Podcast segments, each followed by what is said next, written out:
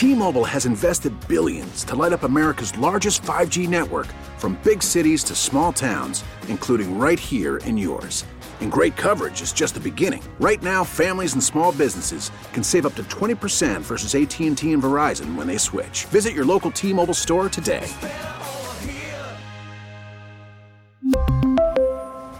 Plan savings with 3 lines of T-Mobile Essentials versus comparable available plans. Plan features and taxes and fees may vary. This podcast is sponsored by Freedom Mortgage, dedicated to veterans and your homeownership needs. Visit freedommortgage.com forward slash CBS Vets, NMLS 2767, Equal Housing Lender. This time on Vet Story. Just be blessed you didn't do anything and you didn't have to see the stuff that we, we saw I could go to the VA right now and say, hey, I'm having a bad day. They'll give me a whole bottle of Klonopin. A lot of guys do that because they just want to go to sleep. They just want to sleep. You're going to take those pills because they prescribe them to you, and if you're not in compliance with them, they can take away your benefits. What woke me up is the day that I reached up in my closet, I grabbed my gun, and I put it to my head. Without medical marijuana, I couldn't get up here and speak. You are a zombie on the combat cocktail. The federal government has lied to the American people for a generation about cannabis in asserting that it has no medical value. But instead, the VA doctor decided to give my son Klonopin. Eight days later, my son was dead.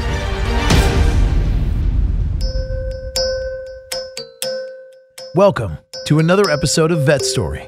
I'm your host, Phil Briggs. And in this episode, we'll take a serious look at medical marijuana. Marijuana will actually be considered by Congress legitimately because of former members of the military.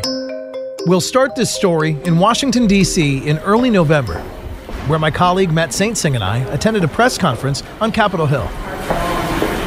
We walked down marble corridors and past the offices of those who are elected to represent us, we the people. We entered a conference room that looked like part traffic court and part church. There was a podium with a congressional logo and a wall lined with state flags. And the podium faced about 15 rows of chairs. Sitting in those rows were members of the American Legion and a handful of reporters. Their stories made quick blurbs on websites like Stars and Stripes, Military Times, The Washington Post, and The Cannabist. And for a day or two after the press conference, those stories were liked and tweeted and shared. But while this press conference didn't explode all over national news, this podcast will let you hear some of the most powerful statements I've ever heard about why the American Legion and veterans nationwide are pressing the federal government to change the rules on marijuana. We'll hear some loud and shocking statements from guys like Marine veteran Josh Frey on paper, I'm the most effed up guy you'd ever see. And to have the VA tell you you're doing something bad because it's, you know, illegal, it was voted on, you know, by guys that are probably dead now. Stop the madness. Army veteran Boone Cutler. What woke me up is the day that I reached up in my closet, I grabbed my gun, and I put it to my head, and I thought, why don't I want to stop? Where is my self preservation instinct. There was none. On those drugs. Was that my fault? And a Marine Corps mother, an activist, Janine Lutz. And I know what works and what doesn't work. I know that cannabis does work for a lot of veterans. And if we can believe the words of two congressmen in attendance, Representative Tim Walz, the ranking member of the Veterans Affairs Committee.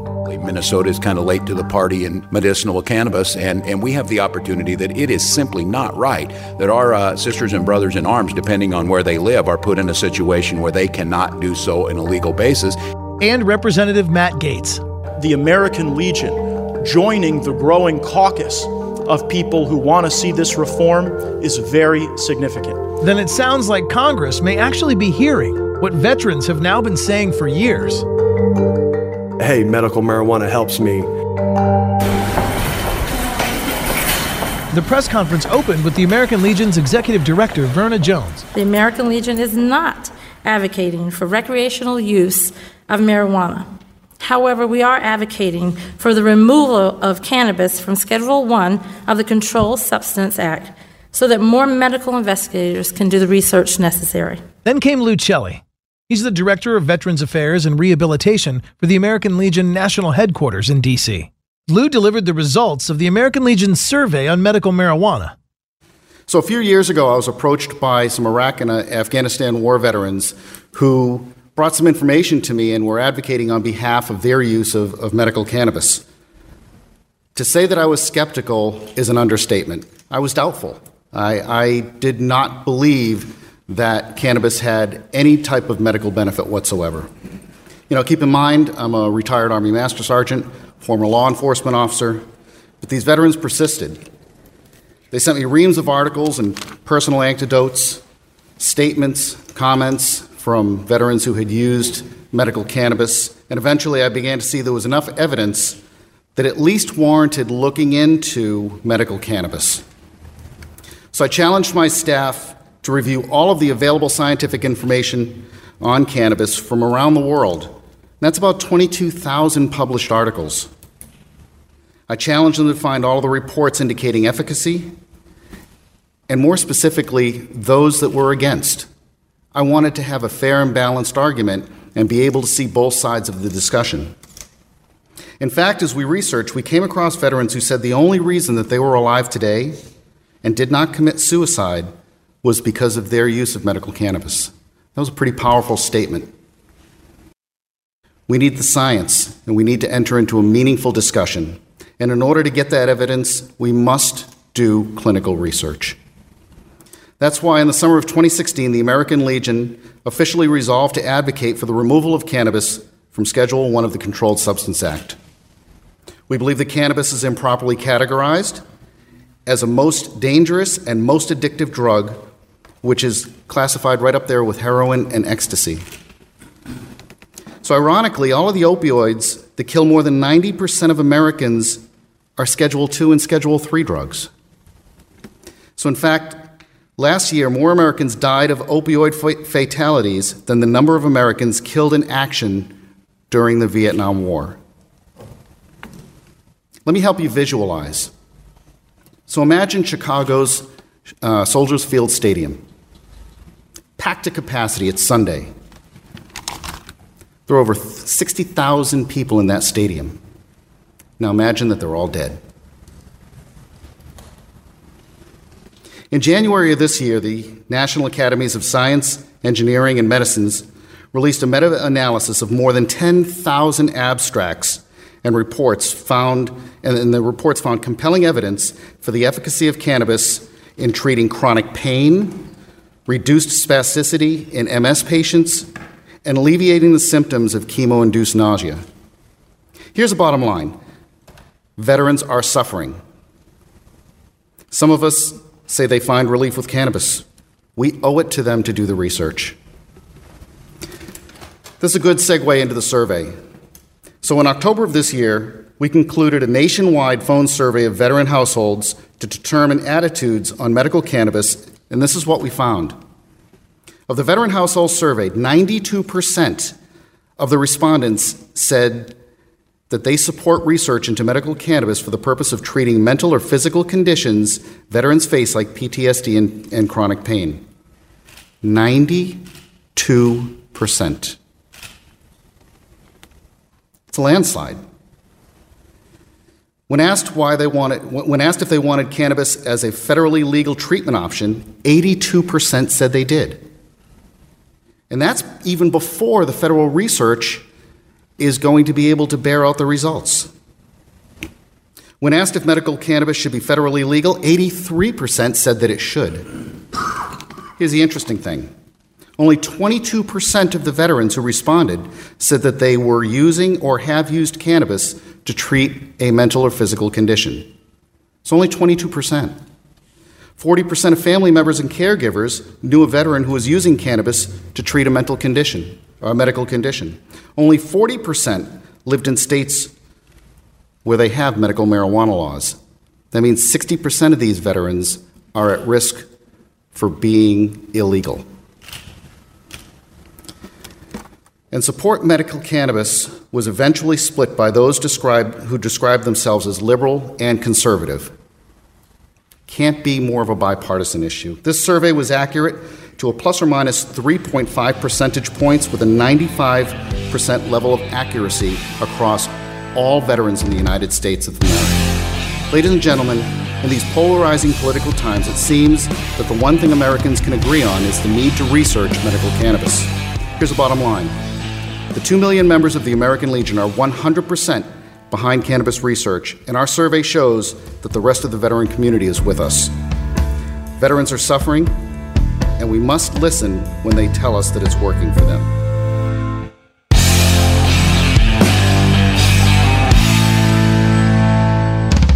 But one of the major hurdles is that according to federal law, marijuana has no medical benefit and is therefore categorized as a Schedule 1 drug, same as heroin, LSD, etc. Think that's bull? Well, so does Congressman Gaetz. I'm the sponsor of HR 2020, legislation to take cannabis off of the list of Schedule 1 drugs. This is absolutely essential to move forward with the type of bipartisan, solution oriented approach that I think can help a great deal of people. And I can tell you that the American Legion joining the growing caucus of people who want to see this reform is very significant. Just two weeks ago in the Judiciary Committee, I entered into our record the letter of support for the American Legion for the delisting of cannabis as a Schedule 1 drug. And at that meeting, Bob Goodlatte, the chairman of the Judiciary Committee, committed that we would be advancing legislation out of our committee to end this absurd gag rule. To, to end the absurd gag rule that stops the VA from even being able to counsel veterans on the medical therapies and options that are available in the several states. It's ludicrous that veterans, when they go to the VA, would get a quality of health care, a quality of consultation, and information that would be less meaningful to them and less helpful than if they went anywhere else in our communities. And so I'm grateful that Chairman Goodlatte has made that commitment to move that legislation forward, and I truly believe it will help a great deal of veterans. It's also important to evaluate cannabis reform in the context of the opioid crisis that we currently find ourselves in as a country. And in this respect, I want to condemn in the strongest possible terms the outrageous statements made by Governor Christie recently regarding medical cannabis.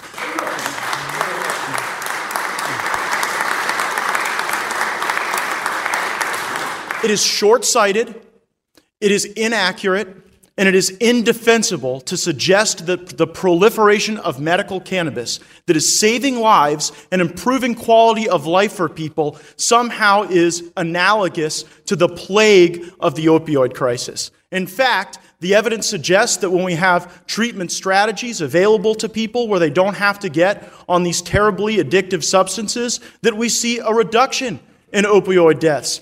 And why wouldn't we, as a society, want to have the maximum options available to people so that they don't have to turn to these highly addictive substances? It makes no sense. The federal government has lied to the American people for a generation about cannabis in asserting that it has no medical value. I can tell you that it's not true. On, in my own neighborhood, I know a little girl who was dealing with 30 to 40 seizures a week. She's now a medical cannabis patient, and those seizures have reduced to maybe one or two a week. And what that does to someone's quality of life is very significant. When you liberate people from refractory epilepsy, when you give folks an escape from the debilitating symptoms of PTSD, and when you give people options instead of deadly opioids to turn to, you move society forward. We can do this in a bipartisan way. We can attack the opioid crisis as responsible adults turning to science. But the very first thing we have to do is heed the advice and counsel of our friends at the American Legion who have said that clinical research, accessible to veterans, uh, able to be peer reviewed and scrutinized, is absolutely essential. Because too many of my colleagues have ascribed to this antiquated dogma. Too many of my fellow Republicans are like ostriches with their heads in the sand on this issue, and only, only when we have research available. Only when we can cite data will we be able to move this great cause forward. Thank you, uh, Mr. Uh, Ranking Member, for including me. I want to thank Mr. Blumenauer for really a uh, tremendous legacy of advocacy on this issue, and it's an honor to be with you today.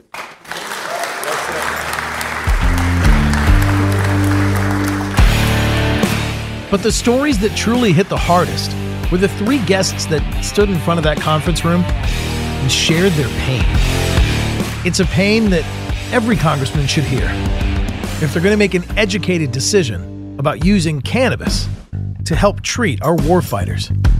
We first heard the story of Johnny Lutz. His mother, Janine Lutz, affectionately known as the Mother of America's Battalion, told his story.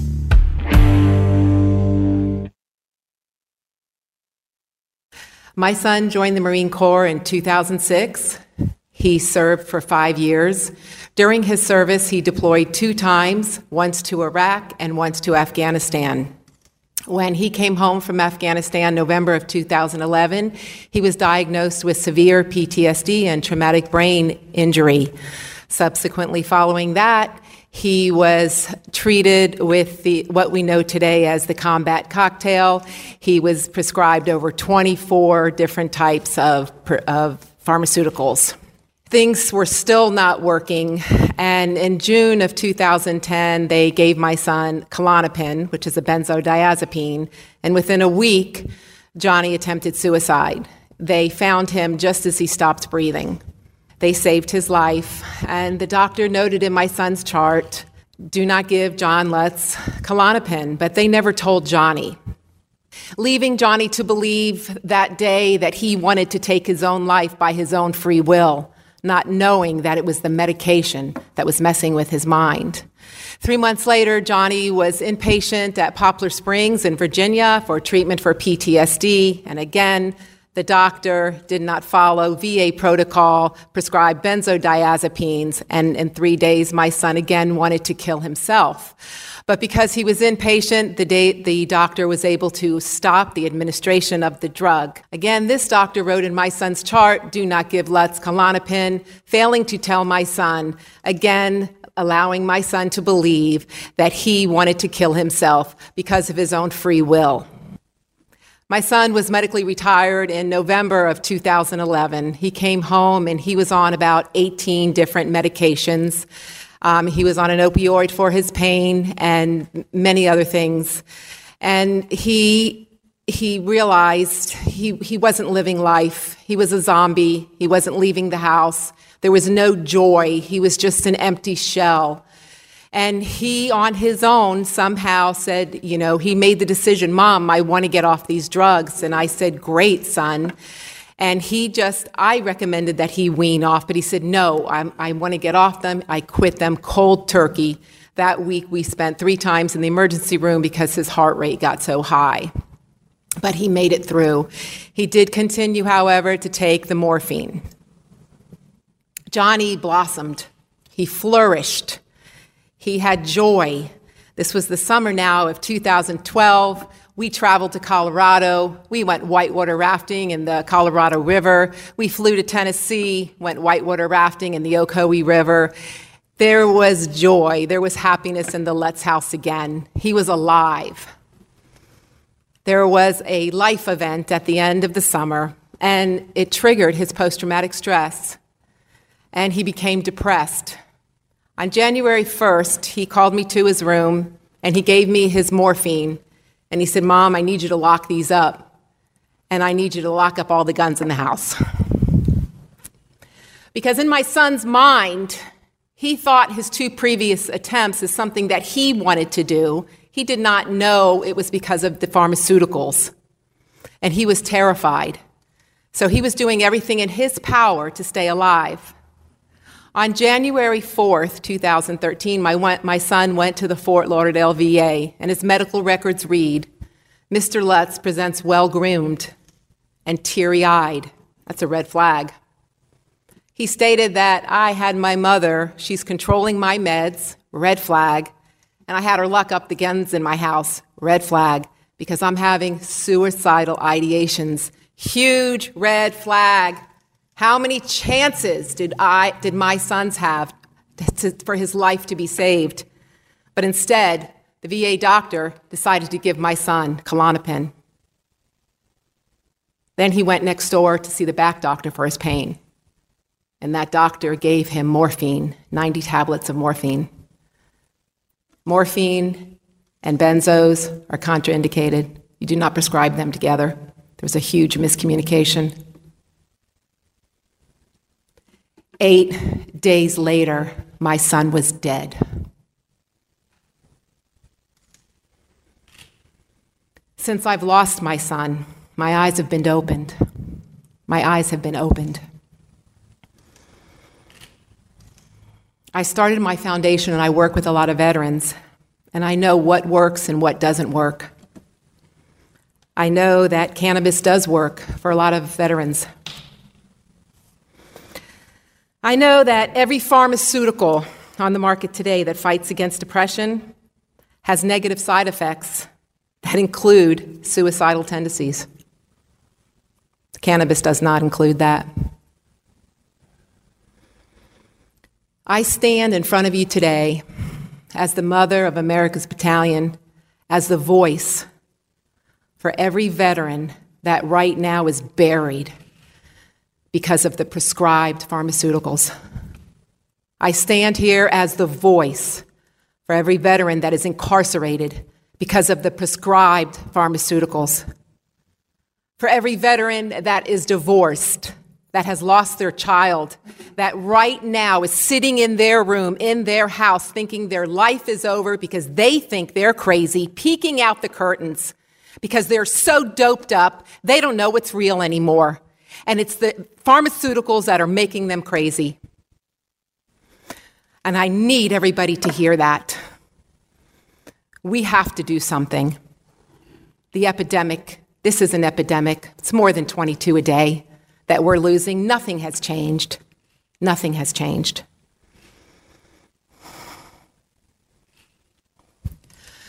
I have an ever increasing conviction in my heart, in my mind, that cannabis can help America's sons and daughters, help them with their PTSD, and help reduce the suicide rate.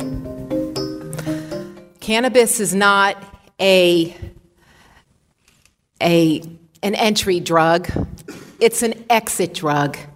It can help with this opi- opioid epidemic.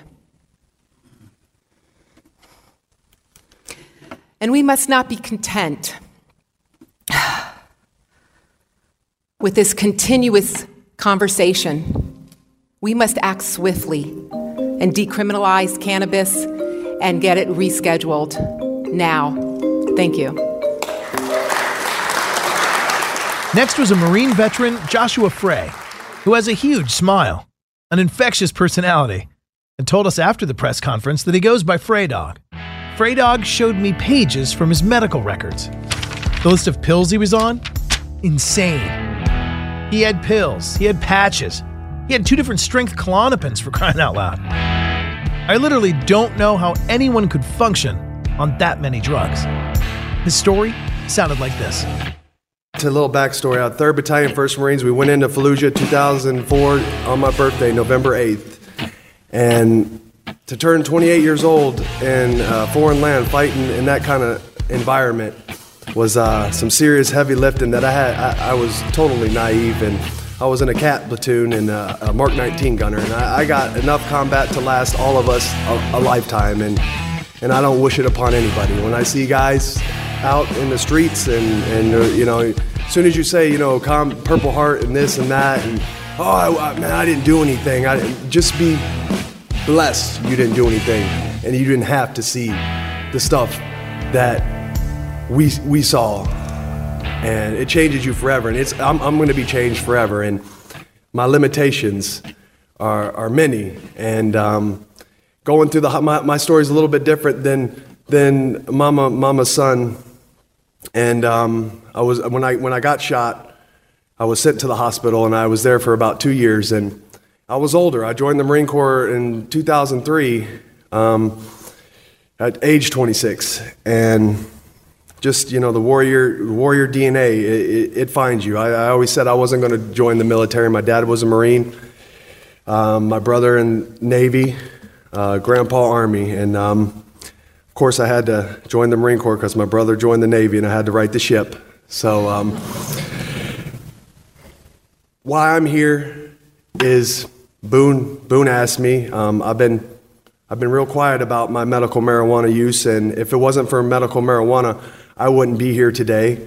I wouldn't have kids today. I wouldn't have a beautiful wife that I've been married to for 13 years now. Um, I chose on my own, my own hard head, hard-headedness when I was in the hospital because I knew marijuana. I didn't know the science behind it, but I just knew marijuana helped with all the stuff I was going through. So I took it upon myself.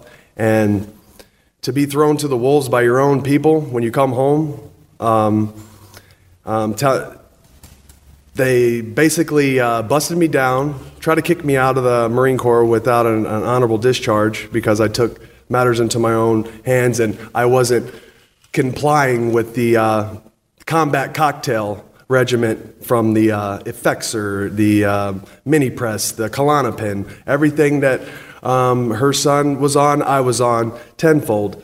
And, um, and that basically sent me on this long journey to, to be here today. And we lost 33 of our brothers in Fallujah in 2004. And I lost one of my best friends that day, December 12th. And I just, uh, it's about time that we, the people, especially here in this building and in, the Capitol in DC, listen to us. And without medical marijuana, I couldn't get up here and speak. I couldn't even get on a plane. I couldn't take my kids to school. I couldn't go to the grocery store. I, I couldn't do any of that. And with medical marijuana, I can do all that and then some, and I stay in the community. Yeah, I have lots of limitations. You may look at me, I'm totally fine, but if I had some cutoffs on, it, it's pretty serious stuff. But I, in the Marine in me is just, you just, you get up and you just do it.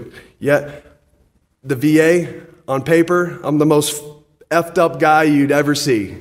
And to have the VA tell you you're doing something bad because it's, you know, illegal, it was voted on, you know, by guys that are probably dead now, long gone.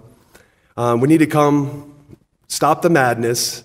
We need to get this stuff on the books. We want to save guys. And th- this isn't, I'm not here for me. I, I, I'm, um, I could care less. You know, I actually could care less what everybody does. You guys go home, you do all this, I do my own thing. But when you get calls on your phone every day about guys struggling and they don't want to use medical marijuana because it's illegal and they just, no, no, I don't want to do that. It, it's sad. And I'm not just talking about my guys, I'm talking about Vietnam vets, uh, the, the Korean vets. I mean, it could help a lot of veterans. And I don't know what all this is going to bring. I know the cat's out the bag. And I just know that um, we're not going anywhere. And um, whether it passes or it doesn't, um, I'm an ambassador to, to stand up for the guys who can't talk, who are sitting inside, who are sitting inside their house. And, and, and when I go to the VA, like I was saying, I could go to the VA right now and say, hey, I'm having a bad day. They'll give me a whole bottle of Klonopin. They'll give me Percocet. Well, they won't give you Percocet because I told them I smoke weed, so they won't give me anything now. But, but psychologically, they'll give me whatever I want. And, and, and how much money is wasted on wasted pills and lives? Because if you don't, if you're smart and you don't take those pills, you're going to take those pills because they prescribe them to you. And if you're not in compliance with them, they can take away your benefits. So they force you to take the pills, make you crazy till you want to either kill yourself or there's no other option because I was numb. I wasn't completely numb. I didn't love, I didn't hate, I, didn't, I just didn't do anything. And I couldn't talk, I couldn't, and everything just was just I was walking dead. I was basically walking dead. And now I'm not dead. And now I have all these emotions. And, and I'm just happy to be here. And I just want to say that America will get this right. And I'm, I'm just proud to be part of this team. And American Legion stepping up like this, it, it really, it's like the tip of the spear that's uh, taken this to the next level. And I'm going to leave it at that. And I'm going to let Boone, who is one of my best friends, who we both met each other when we were at our worst on the combat cocktail. And he didn't judge me, and I didn't judge him. And he's the reason why that I do this. And all my other brothers out there hiding that are scared uh, to let people know that, hey, medical marijuana helps me.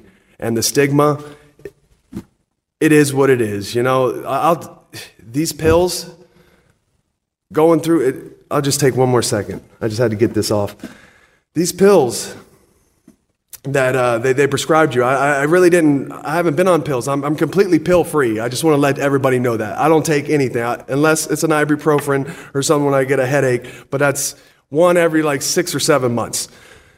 So just to, to, to feel the way I am today, before I got shot, I'm starting to feel like me, and that's priceless. And there's only one thing that has done that, and that's medical marijuana. And I just want to say, Semper Fi, God bless America, and it, God bless you all. Josh was followed by another warfighter turned activist, Boone Cutler. The American Legion's media director, Joe Plenzler, gave an intro which painted a vivid picture of his service, made his words cut even deeper to the core of this issue. Ladies and gentlemen, our last speaker today is Mr. Boone Cutler, a medically retired U.S. Army combat veteran of the war in Iraq. Boone fought in Sadr City, one of the most dangerous neighborhoods in Baghdad, where he was injured during combat operations. He spent 24 months in Walter Reed recovering from his injuries. He's a prominent voice in the veteran space and hosts his own radio show called The Tipping Point with Boone Cutler, where he talks about issues that are important to America's warfighters. He's the author of The Spartan Pledge, where warfighters promise not to take their own lives and to find a new mission to help one another. In 2012, Boone was diagnosed with early onset Parkinson's, secondary to the blast injury sustained in Iraq. He's a national spokesman for the Warfighter Rights Movement, whose mission is to highlight issues of PTSD. Mr. Cutler. How do you follow this? You know what I'm saying? I mean, when, when you have a mom that talks about losing her son, when you have another warfighter who talks about not just losing his own life and getting it back, but losing his, his brothers, how do you follow that? You just keep going because at the end of the day, this is not the last of the stories. These stories continue on and on and on and on, all the way down this street. I was down this street at Walter Reed Army Medical Center for two years. Two years. And during those two years, I was given just about every chemical cocktail you can imagine. When people look at that cocktail, they want to know two things. One, why am I still alive? And two, why isn't somebody in prison? Because it was that dangerous. After I got out of the hospital, right up here, I went back. They kicked me what they call back on the block. And I'm back on the block and I'm doing my thing, but I'm all on all the drugs. Did that for about another two years. Until one day it was just like, I'm done. I can't do this. I'm not anything. And when I say not anything, I truly mean not anything. What you do is you are a zombie on the combat cocktail. I spent 17 days in a lockdown unit refusing against medical advice to take my medication. They said, Boone, you have to take the medication. You're going to go crazy. I was like, hey, door's locked. Let's go crazy. Because that's what you got to do. Sometimes you got to go a little crazy to get it right up here. Now, my story is not one of Cheech and Chong. It wasn't a good time when I started using cannabis. It was simply a way to survive because when I got out of the hospital after those 17 days, I still couldn't sleep. I was off all the zombie dope. No more Ambiens, no more benzos, none of that stuff. And I was the guy that that stuff wasn't working well enough either. I would take the Ambien, the benzos, still not working, couldn't get sleep, so I'd wash it down with some NyQuil and a good amount of scotch. A lot of guys do that because they just want to go to sleep. They just want to sleep. So I got out of that hospital and I'm going to work, and this young kid says to me, Hey, Boone, you look like hell. What's wrong with you? I said, I can't sleep. He said, Why don't you just get some weed? I was like, I'm not one of those guys, man. I'm not a pothead. I'm not a doper. I don't smoke weed. That night I went home, I laid down, I tried to go to sleep again, and it didn't happen. And in my time there laying in the bed, I went through every single thing I had done that medical science had given me and said, This will work for you. all the drugs, all the therapies, all the modalities, and I had literally done everything medical science had to offer. Every single thing. And none of it worked. Now let me let me draw this back a little bit. While I was trying to get sleep and had done everything medical science had to offer, what woke me up is the day that I reached up in my closet I grabbed my gun and I put it to my head and I thought, why don't I want to stop? Where is my self preservation instinct? There was none. On those drugs. Was that my fault? I found that interesting. And immediately I understood why everybody out there in my community, why they were suffering and why the suicide rate was skyrocketing. Because we lost our desire for self preservation on those drugs. Was that my fault? Let me tell you how I got started on the drugs. I stood in front of a, a general officer, a field grade officer, excuse me, who wrote me a prescription and said, Take this, come back in a week, same time, next week. What is it, sir? It's Seroquel. It'll help you sleep. No problem. I want to go to sleep. Sleep was a problem. I lost complete control of my life from the first dose of Seroquel until I got off the dope in those 17 days in a lockdown facility. Complete control of my life. Gone. So I go to that same kid and I say, Yeah, give me some weed. Hook it up, bro. And that night, I smoked marijuana. Now, keep in mind, I came from the just say no generation. Nancy Reagan, love her to death. I just said no for Nancy. Never tried cannabis, thought it was a gateway drug, and all of a sudden, it's the devil's lettuce, right? We're all gonna die if we do that. Here's what I found I slept for five hours. Five hours. And at that time, I hadn't slept for five hours in five years. But there must be a fluke. This stuff can't be that good. Tried it again. Another five hours. No nightmares, no pain. I didn't wake up hungover. I didn't have to get straight before I went out of the house. And for those who have been on the dope, you know what I mean by getting straight. I didn't have to get straight. The only thing I could think of from that point was, why haven't I been doing this the whole time? Because when you save a warfighter who has come back from a combat zone, you're talking about America's treasures. And those treasures have children, and they have parents, and they have spouses. And when they go down and they do nothing but stare at that crack in the curtain day and night, and they have nothing left, well, you've also taken away from that child, from that mother, from that father. You cannot fix America until you fix this right here because us, the warfighter community who have paid the price, who've watched our friends die, who know what sacrifice is all about, guess what? We're not integrating with the rest of you. So America never gets to learn about the sacrifice because we're too busy dying over it.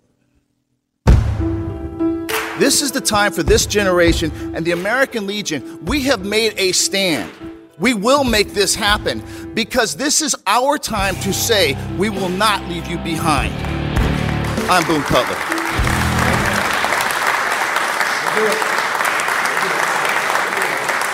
So the guy sitting next to me during the press conference, my colleague Matt Saintsing. Hello, hello.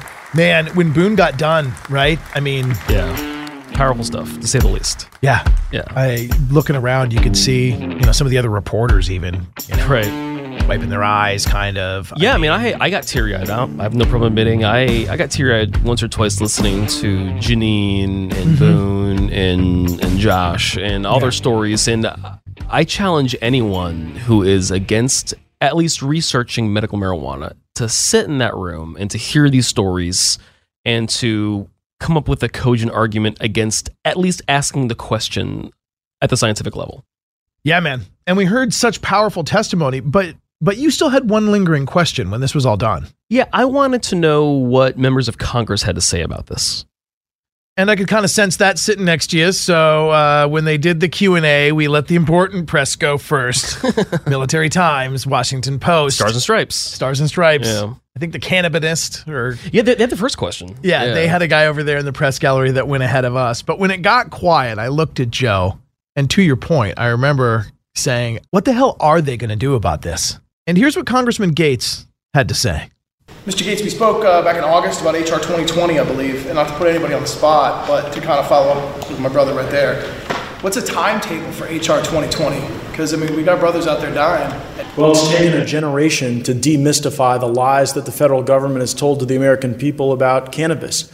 And uh, my expectation is that before the end of the year, the Judiciary Committee will hold a hearing on how to enhance research opportunities and how to end the gag rule at the VA. And my hope would be that that legislation would move out of the Judiciary Committee in the first quarter of 2018. But you know, we look, uh, we are dealing with a number of members of Congress who have sort of a generational bias against cannabis and we're working hard against that member by member. And I think that Mr. Walz made an excellent comment when he said we want to invite people to this movement, not confront them in an adversarial way. Many before you, myself included, were at times skeptics, but we have to be willing to open our hearts and, most importantly, open our minds to the science that shows us that this helps people. So, first quarter 2018.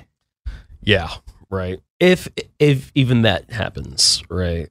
As a guy that covers Capitol Hill and Yeah. you've you know, you've seen a lot of dog and pony shows there. when he said that they want to coalesce around this, that they don't want to be confrontational, that they want their colleagues to come to them on this issue. Yeah. Do you think that's a good game plan? Two things here. First thing is when when Congressman Gaetz said that you know we we want to welcome people to us. We don't want to be adversarial. I think that's probably the the right attitude to have. Uh, you're not going to change someone's mind if you just bang on their doors and call them an idiot and say you've been lying to the American people for decades and you have no idea what you're talking about. You know, you're not going to get some. You're going to get too many people on your side doing that. Uh, that being said, medical marijuana has become sort of an apathetic uh, issue where people aren't out in the streets protesting for it constantly, and there's not a whole lot of movement uh, politically. So there's not a movement here in Washington, if, if that makes sense. Uh, there's not a whole lot of people that rally around the flag on, on this issue, and that just doesn't that just won't push people uh, and politicians to change their calculus uh, here in Washington. So hence we do the cannabis series here at connectingvets.com. Yeah, we're gonna cover this story. We're gonna do it right. Do you think we should go to the offices of more Congress people and you know try to get Q and A's with them on this so we can yeah. report on how the hell they really feel? Yeah, I think we should call first. Uh, but but I just, don't call. Hey, what's up? My name's Matt. You want to talk about weed? No. Um, uh, even though that'd be that'd make for a great make for a great podcast, but we want to get them on our side. So yeah, I think maybe if we can uh, get a few senators, get a few uh, Congress uh, men and women, kind of sit down with us and to ask them what their honest opinion is. I think they'll go a long ro- long way. All right. To be continued. We will blaze a trail, my man. No pun intended. But we will follow up this story with more reporting in our series on cannabis and the veteran. For Vet Story, I'm Phil Briggs, and we'll talk to you again on connectingvets.com. just to to to feel the way I am today before I got shot. I'm starting to feel like me and that's priceless and there's only one thing that has done that and that's medical marijuana. Really need new phones. T-Mobile will cover the cost of four amazing new iPhone 15s, and each line is only $25 a month. New iPhone 15s? Only at T-Mobile get four iPhone 15s on us and four lines for 25 bucks per line per month with eligible trade-in when you switch. Minimum of four lines for $25 per line per month with auto pay discount using debit or bank account. $5 more per line without auto pay, plus taxes and fees. Phone fee at 24 monthly bill credits for well qualified customers. Contact us before canceling account to continue bill credits or credit stop and balance on required finance agreement due. $35 per line connection charge applies. Ctmobile.com.